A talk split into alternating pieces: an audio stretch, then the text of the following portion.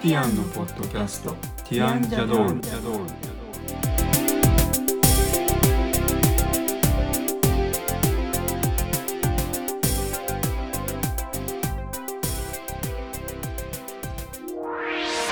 こんにちはティアンのコリンですこんにちは、ティアンのエリコです。今日はティアンジャドールの第71回ですこのポッドキャストでは音楽やアートデザインなどティアンのメンバーの切り口で10分から15分程度でお話をしていきますはい、今日は JR 鶴見線の新型車両についてお話をしたいと思います。はい、はい、まずは、えー、と JR 鶴見線初の新型車両、その初のはっていいうのがはいよくわかんないんですけど。えー、と JR 鶴見線前ちらっと取り上げたことがあると思うんですけどはい、鶴見線自体は今年は多分90周年とか90何周年とか結構歴史が長い路線なんですね。うんもともとは鶴見臨港鉄道っていう私鉄だったんですけど、はい、えー国鉄の前身の国が買い取ってはい、商船っていうのに確かなったんですけどその後国鉄になって、うんで JR になってっていはうい感じなんですが、つまえーりとその初のってことは今まで新型車両はなかったっそうなんでてすそういうことなんですか。そうですあの他のえ国鉄の他の路線で使われていた電車のお下がりが入っているっていう感じで一度も新型車両は入ったことがない路線今回のは完全に他で使われていないのが入るっそうなんですてことですか。鶴見線のために作られた車両がうん新しく入ります、塗装し直しとかではなくて。そうですえっ、と7月の24日付だったかな7月24日付で JR さんのホームページではい、ニュースリリースっていう形で発表されていてはい、導入時期は2023年の冬っていうふうに発表されてますねうん、 3両編成鶴見線って3両編成の電車なんですけど、はい、えーその3両編成の電車が8本で合計24両作られて現行走ってる電車を全部置き換えるっていうことそれになっはて一ます気に置き換えられちゃうんですかね。多分一気に少置き換しえずつとかじゃなくて。うん多分一気に置き換えられるじゃあある日今までのデザインのが変わっちゃったみたいな感じになるそうだと思いってまこすとでねすかね。はい、で鶴見線はあの京浜工業地帯の工場地帯に電車がこう鶴見 JR 鶴見駅から走っていくっていう路線で支線を含めても確か営業キロが9.7キロとかすごい少ない短い路線なんですね。はい。なのでまあ3両編成ってこう首都圏の中ではなんか地方のローカル鉄道みたいな感じのこじんまりしたはい。感じの電車なんですけど、はい。で、まあ、ずーっと古い電車が使われてたんですがそこにこの新型車両をしかも鶴見線独自の新型車両が入るっていうことで鉄道ファンの間では注目されている感じなんですうーん。はい。でまず新型車両初の新型車両っていうのはそういった意味で100年近い歴史があるのに初めてというのがまずポイントなんですね。はい、じゃあ次のポイントですけど、はいどんな車両なのか、はいどんな車両なのかということで別にこう普通の方々は多分全く興味もなければ何それみたいな話だと思うんですけどはい。形式名、えー E131 系うん。それは多分ほとんどの方が言われても何のことやらですね。あの僕3桁の数字は普通に131っていうふうに今まで言ってたので131ってあんまり僕は言わないと思うんですけど、はい E131 系 E ってアルファベットの E ですね、はい JR 東日本の車両は最近全部先頭に東のイーストの略だと思われますが E ってついていて E131 系っていう車両なんですけど、はい。それの、えー、と千番台っていう E131 系千番台っていうのが鶴見線専用の車両として作られるということなんですね。はい。この E131 系っていう車両は去年、えー、と JR 相模線とかですね、はい JR 宇都宮線とかあとも一昨年かな一昨年 JR 外房線とかあの房総半島の方を走ってる千葉県のローカルの電車に投入された車両なんですけどそれと同じじゃないかと思われるんですけど同じじゃないんそうですすると新型車両じゃないじゃんみたいに思っちゃいますよそうね。あの他の車両ともデザインが違っていてはい何と言ったらいいんですかねあの他の車両って全部あの東海道線とか、まあ、その他の JR の路線と同じで車体幅が広いんですけどはい幅は 2950mm の車体なんですがはい鶴見専用のやつは 2778mm ちょっと狭いんです。うんであの車体の側面がまっすぐこうまっすぐなストレート車体っつてまりいう垂直そうですね丸みを帯びたデザインになってない実は結構丸みを帯びてるんですよね、はいあんまりちゃんと見てないと気がつかないけどよく見るとあのドアの下のあたりこうカーブを描いてますもんね。でそこがあの平平らというかまっすぐな車体なんですね。はいということでそんなのなんか違うなみたいな感じだと思うんですけど、違うんですよ。JR の電車ではこの形の車両は多分初めてえー、とこれも誤解がある言い方ですねあの新型車両ではこういう形は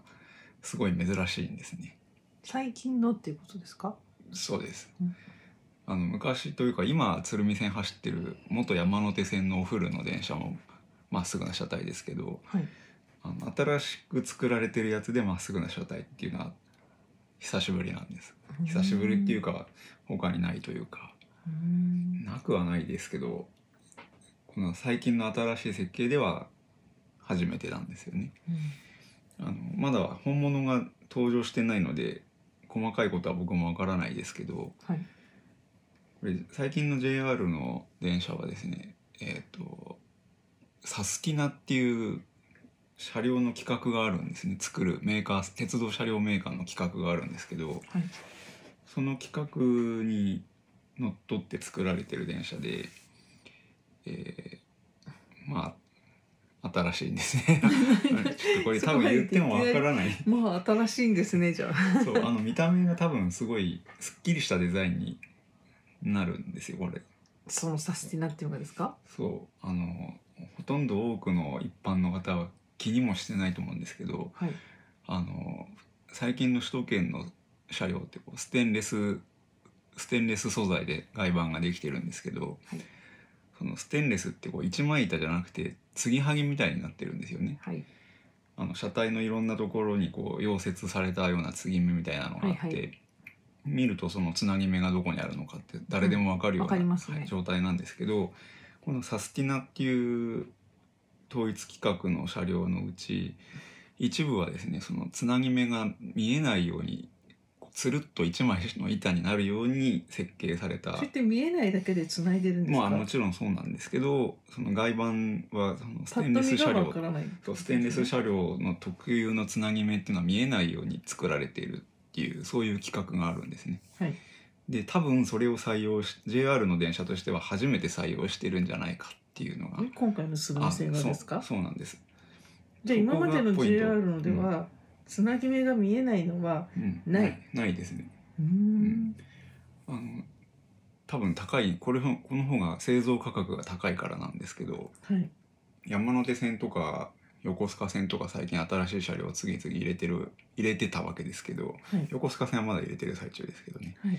あのそういう大量に作らなきゃいけない電車はこの新しい企画を使うと多分1両あたりの製造価格が高くなっちゃうのではい送料取り入れてないんですけどはい 鶴見線はなんなぜかこの企画を多分取り入れているっていう多か分まだ見てないかそらう正確には言えない完成予想イラストを見る限りは取り入れているっていうあ感じなーんでですももしかしたら実物できたなんだ、うついでるじゃんってことになる可能性もなきにしもあらずただ最近のあの完成予想図っていうのは、はいあの設計図をもとにコンピューターグラフィックスで作ってるのではいかなり正確な完成予想図なんですよねあーじゃあ実際の出来上がりと大きくは変わらない違わないうんなので多分あの継ぎ目がないデザインだと思うんですよねうーんちなみにその継ぎ目がないデザインの実際の車両っていうのは私鉄にはありまして、はいえー、と東京だと東急東横線じゃなくて東急田園都市線ですかね、はいえー、と2020系っていう車両はそういった方法で作られてる車両なんですけど、うーんまあ、その車両の見た目にちょっともしかしたら近いかもっていうのが鉄道ファンの間ではあの今噂されているところです。うーんというちとなころみでに私は全然鉄道詳しくないんですけど、はいはいその私がその新しくこれになりますよっていうイラストを見るとはい今までの鶴見線と全然違うじゃんって思うのでまああのほぼ興味ないっていう人でも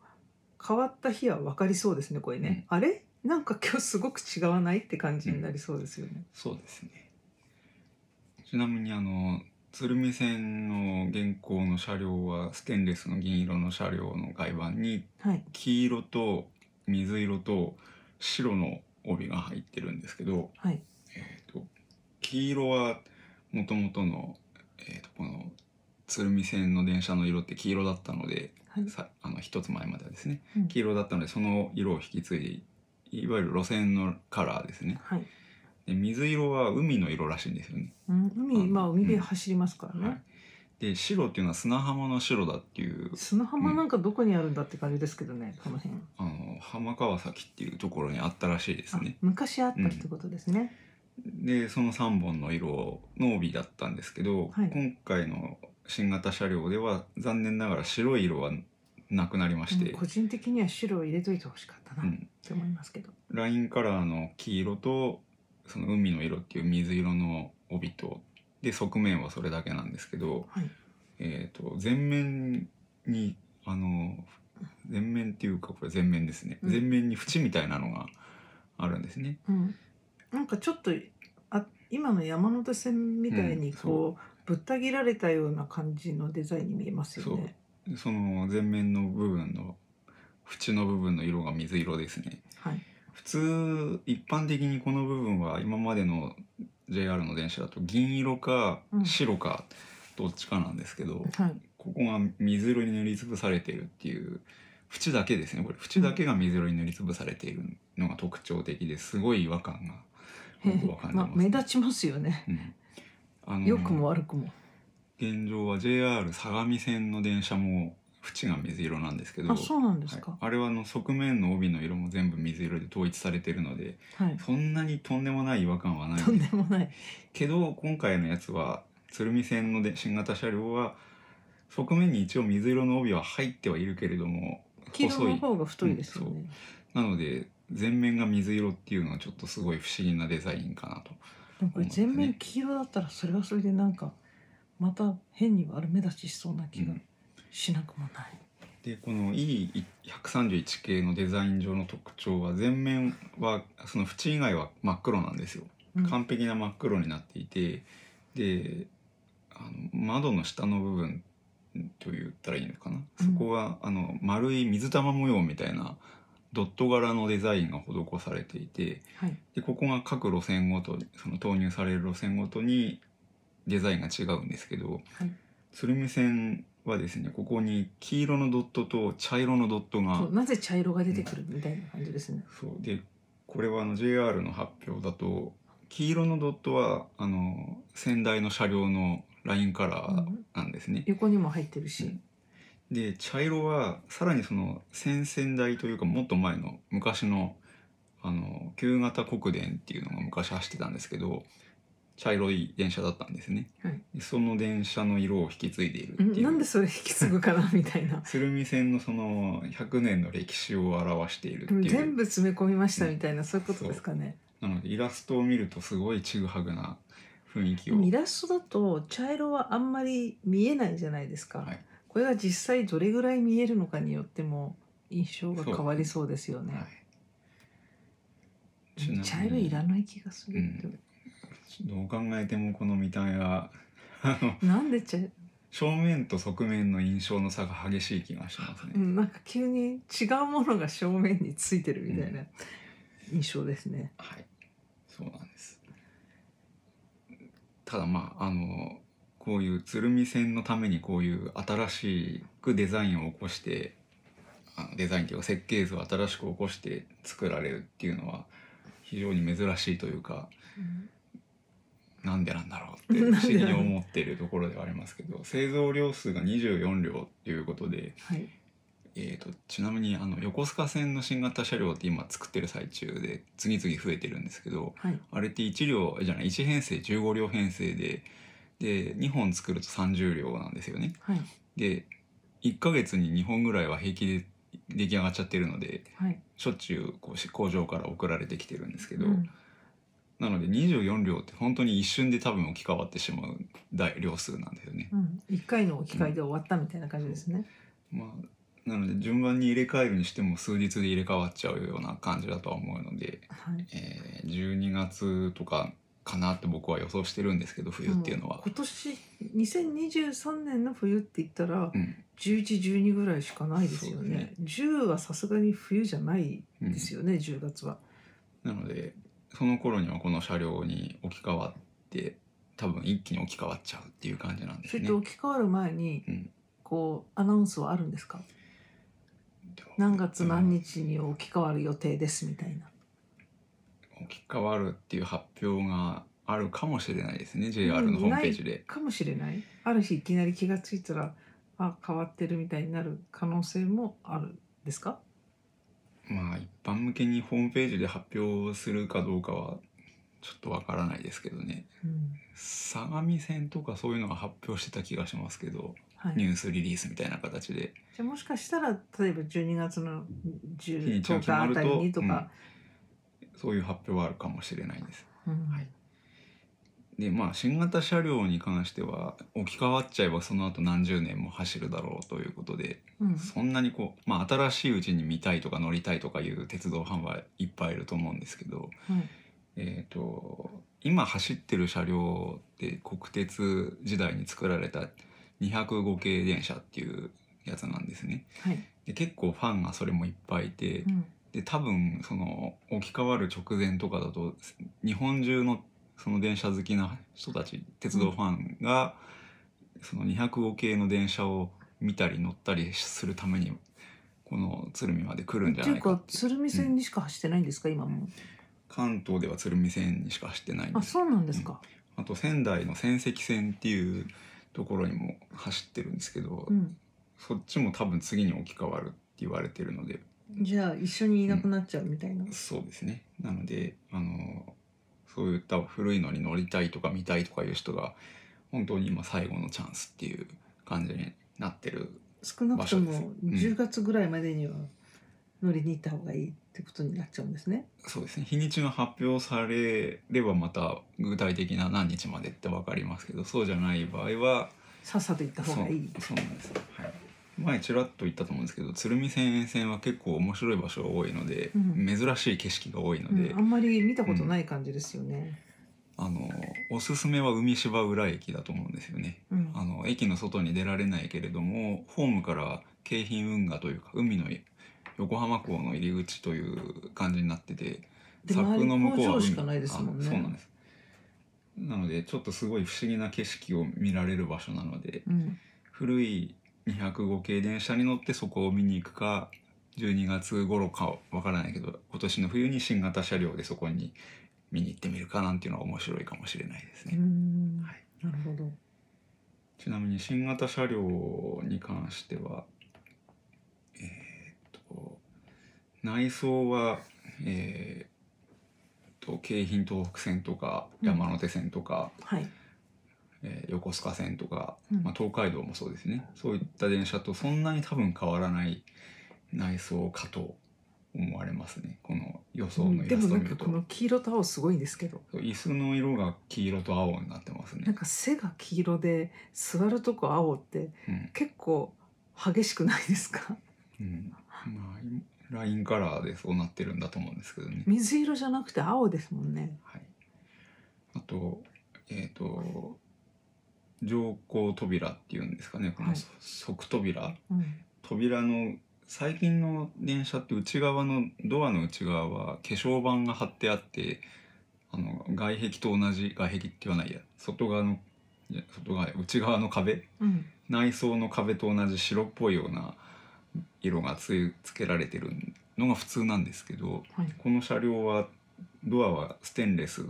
の地がむき出しっていうデザインなんですよねうんコストダウンのためだと言われてますけどしかもなんかまっすぐなのがうんまっすぐっていうのはつまり垂直なのがはい、目立ちますね。そうですね、は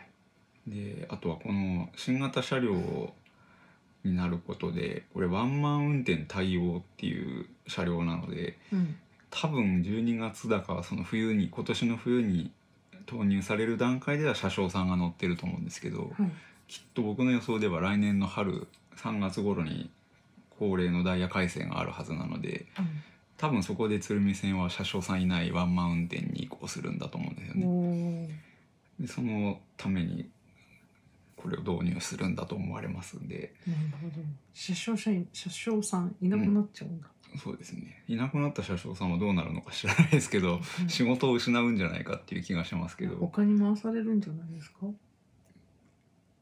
他に回されると他もワンマン運転にするって言ってますからね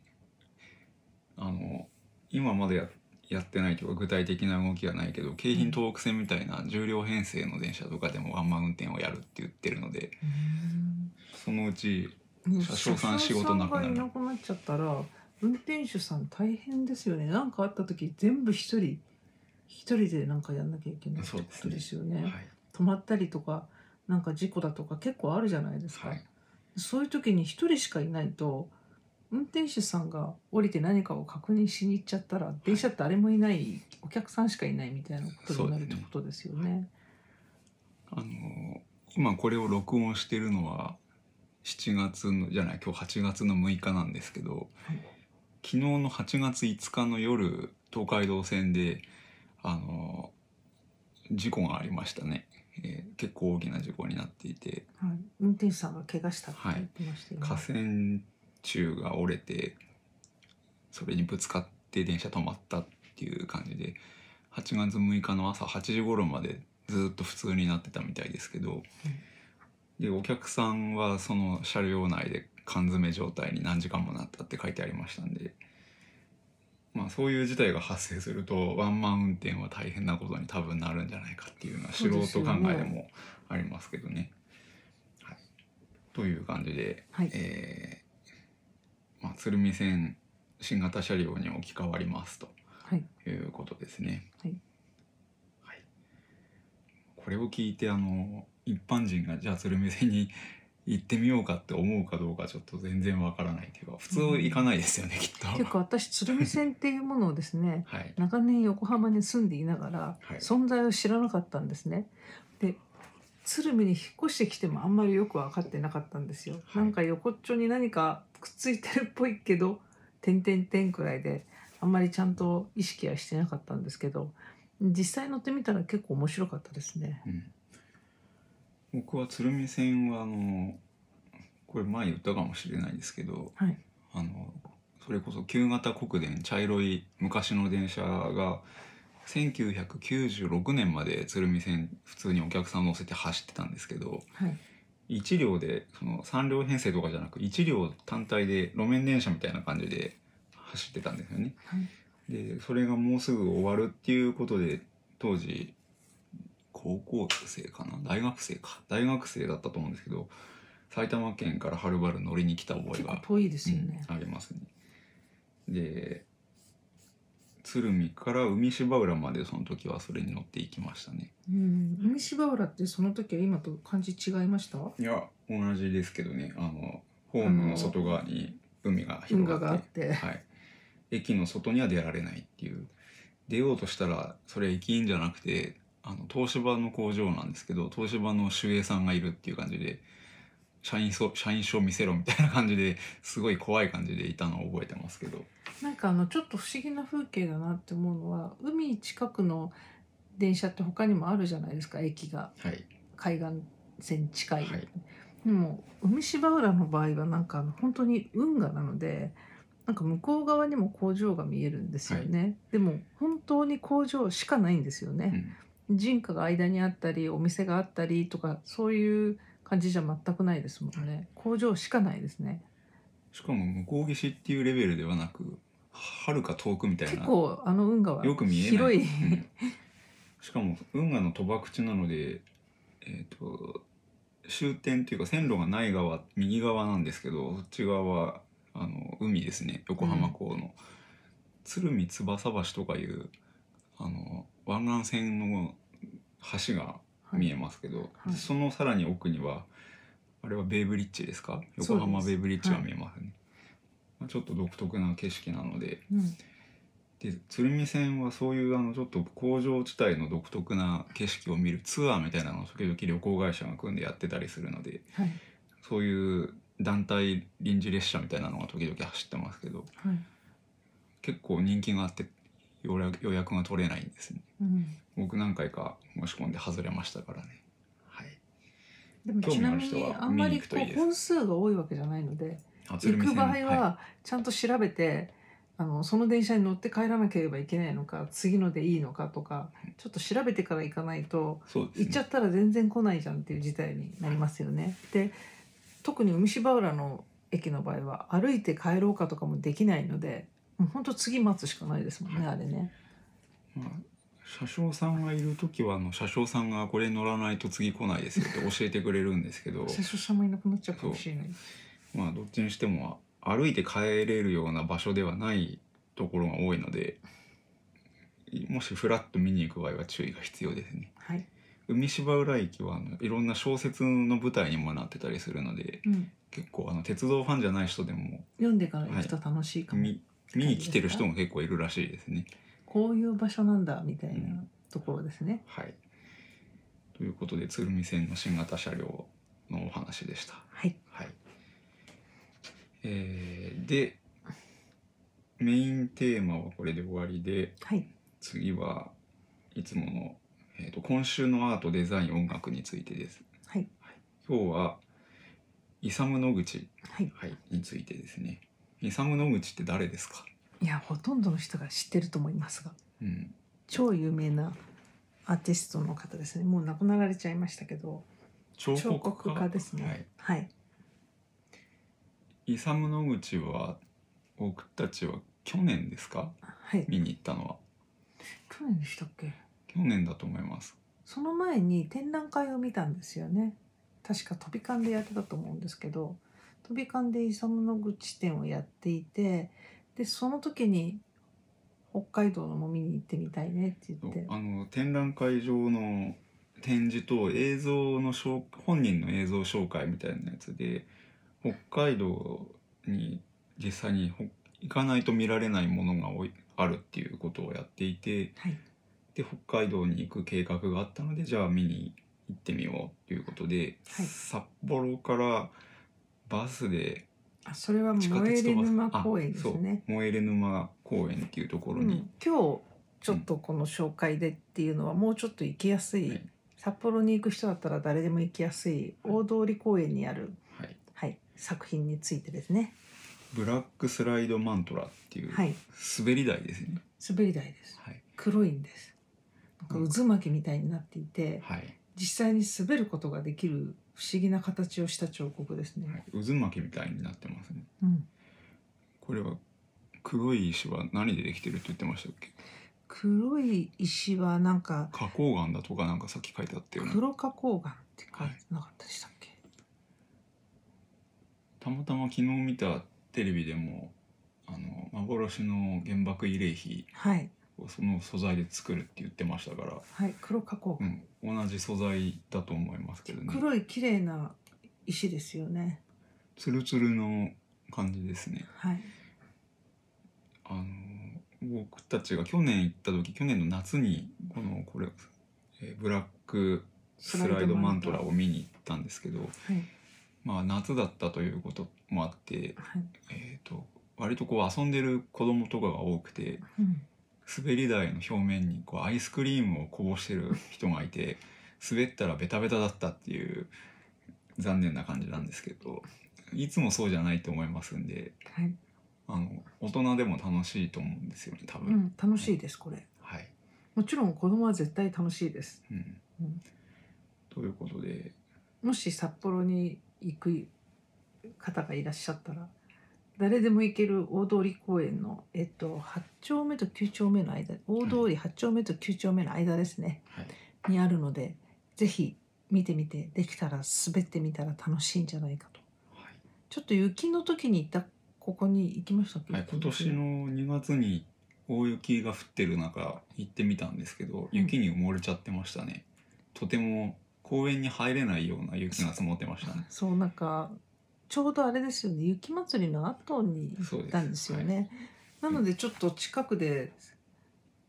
遊ぶとかいう感じではなかったんですけど今年は多分ですね多かったんです雪がうん、普通はあんなにあそこあの雪祭りの後にあそこにあんなに積もってることはあんまりないので、うん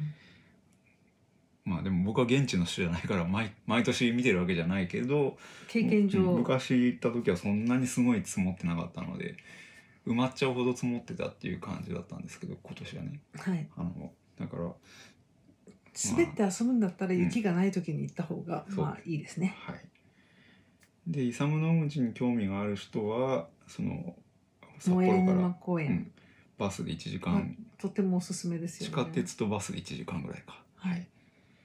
自転車とかを借りて見るような感じですけそうど、自転車がないとかなり広いので、でも楽しいですよね。はいすごい素敵な公園なんですよね。はい、はいということで今週のアートデザイン音楽は、えー彫刻家のイサム・ノグチはいを紹介しました、はいで続いて今週のコーヒーですね、はいえー今週のコーヒーはコーヒー問屋、えー、マサマキリマンジャロはってい。いうコーヒーおすすめですただのキリマンジャロではなくマサマがつくんですね。あの豆を天日乾燥してるって書いてありましたはい。で酸味とか苦味とかの他にもあのコクがあるとかいう特徴が書いてありましたんではい。飲んでみたら実際にコクがあったのでうん。あの普通のキリマンジャロでちょっと薄いとか物足りないっていう人はマサマキリマンジャロは美味しいかもしれないです、うん。ちょっと値段が普通のキリマンジャロより高かったですけどうん。でもそんなすっごい高いとかじゃなかったですよね。 200g で1,000円ちょっと超えみたいな感じだったと思いますうん高くない方ですよね。まあそうですブルーマウンテンとかに比べたら全然安いということではい。コーヒー問屋まさまキリマンジャロでした。はいということで、えー今回の第71回目はこれでそろそろ終わりにしたいと思います。はい。はい、えーと次回、えー次のテーマは最近見た映画についてですねはい。 「君たちはどう生きるか」っていう宮崎駿さんの映画ですね、はい。えーこれを見てきましたので、えーそのお話そのお話といっても一応まだ完全に終わってないのであのあんまりこうストーリーが分かるようなとか重要な喋っちゃうといけないような話はできないと思いますけどはい。まあ全般的なはい。感想みたいな感じ公開して結構経ってるので、もう見られた方もはい、多いのではないかと。多分次の72回目のこのポッドキャストの配信日が8月22日だと思いますんではい。さすがにその頃はもしかしたらもう映画もほぼ終わってるかもうん。でもまあ夏休み中だからまだやってるかもしれないですけどねはいまあでもちょっとだいぶタイミングは随分後になると思いますんではい。まあその時にお話しできることをしていきますはい。はいということで今回はまたちょっと長くなりましたけどこれで終わりにしたいと思いますはい。ありがとうございましたありがとうございます。